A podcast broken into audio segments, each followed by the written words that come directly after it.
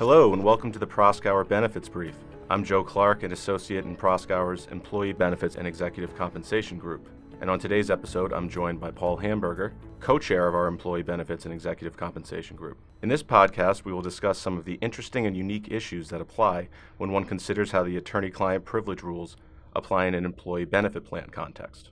Paul, to get us started, maybe you can simply state the rule on what is the attorney client privilege. Sure. Everyone that is involved in legal issues has certainly heard of something called the attorney client privilege. It's helpful to really break down that definition for its key terms. It requires a communication that is made between privileged persons, that is made in confidence, and that is made for the purpose of obtaining or providing legal assistance for a client. The purpose of the attorney client privilege is to allow for the free flow of information between an attorney and a client in order to ensure that the client gets the best possible representation and representation that is in the client's interests. The key to understanding a lot of the issues that we're going to be talking about today is to understand that the privilege, the attorney client privilege, belongs to the client, not the lawyer. Are there other legal doctrines that potentially apply to protect the release of sensitive client information? Yes, actually, there are some other doctrines. The general notion of attorney client privilege, of course, is to protect the confidentiality of information between the attorney and the client. But there are other doctrines. The most typical one that arises is in the context of litigation. There is something called the work product doctrine. That generally protects documents and other kinds of communications that are prepared in anticipation of litigation.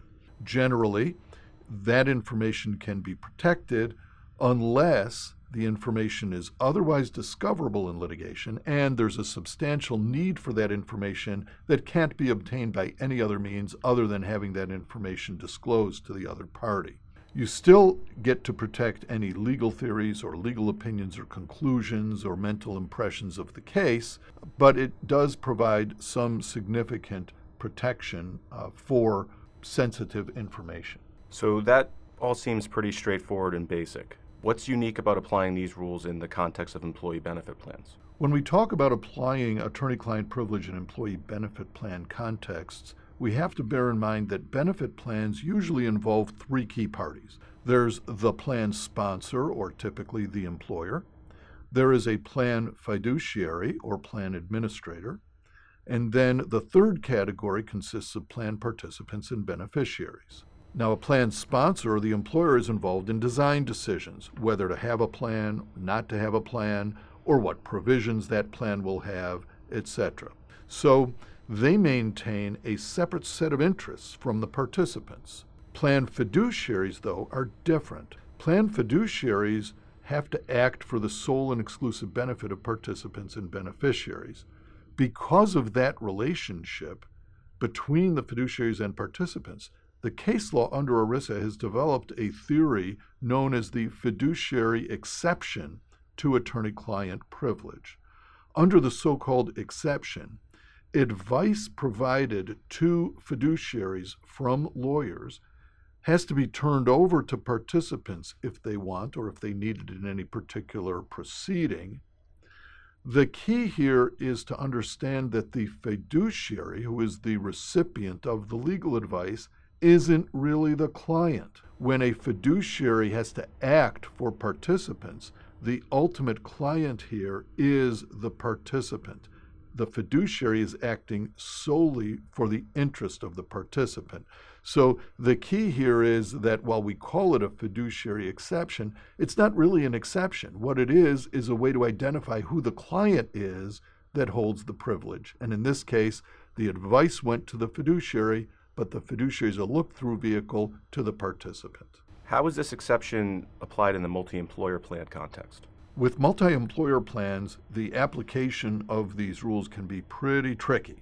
The reason is that the lines are much less clear as to when a multi employer plan trustee is acting as the plan sponsor or a plan fiduciary, for example. So you really have to look at multi employer plan situations very carefully and consult with an attorney, hopefully on a privileged basis, to understand those distinctions uh, in order to plan out the way in which communications will be made.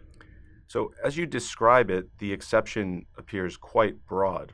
What are the limits to the exception? Can a fiduciary have a lawyer and keep the lawyer's advice confidential and not subject to disclosure? Yes, lawyers are obviously allowed to represent fiduciaries and the information that flows to fiduciaries ought to be able to be confidential.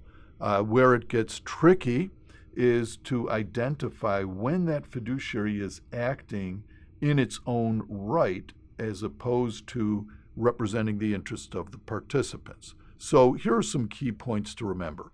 When the advice relates to a settlor function, a design decision, that advice can generally be subject to attorney client privilege where the goal of the advice is related to the fiduciary's personal liability.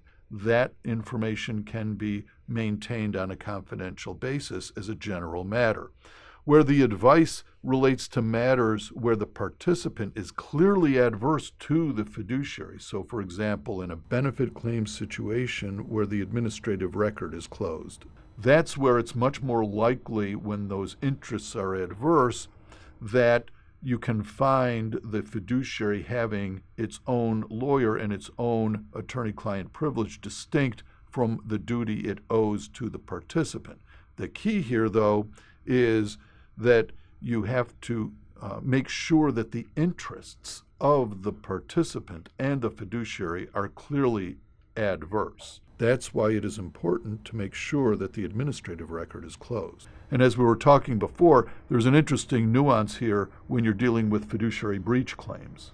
Yeah, you know, an example in addition to the benefit claim context would be when you have a participant bringing a claim on behalf of the plan. Once the lawsuit has been filed, uh, you would think that the parties are clearly adverse and you know depending on the facts advice given to the fiduciary may be privileged similarly if, if before a lawsuit is formally filed, if it's very evident that a lawsuit is going to be filed uh, and there's sufficient adversity between the parties, again, depending on the facts, the communications may remain protected by the privilege. So sometimes there are other parties involved, though. Take an example. What if the government is involved in an audit or an investigation? Can it step into the shoes of the participants and obtain the legal advice provided to the fiduciaries? That's a very common occurrence, and the application of the attorney client privilege can be very tricky in these instances. When you're dealing with the Department of Labor, generally the Department of Labor steps into the shoes of participants.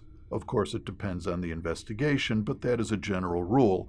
The IRS, on the other hand, is much less clearly stepping into the shoes of the participants, and therefore that fiduciary exception uh, might less likely be applied in that instance.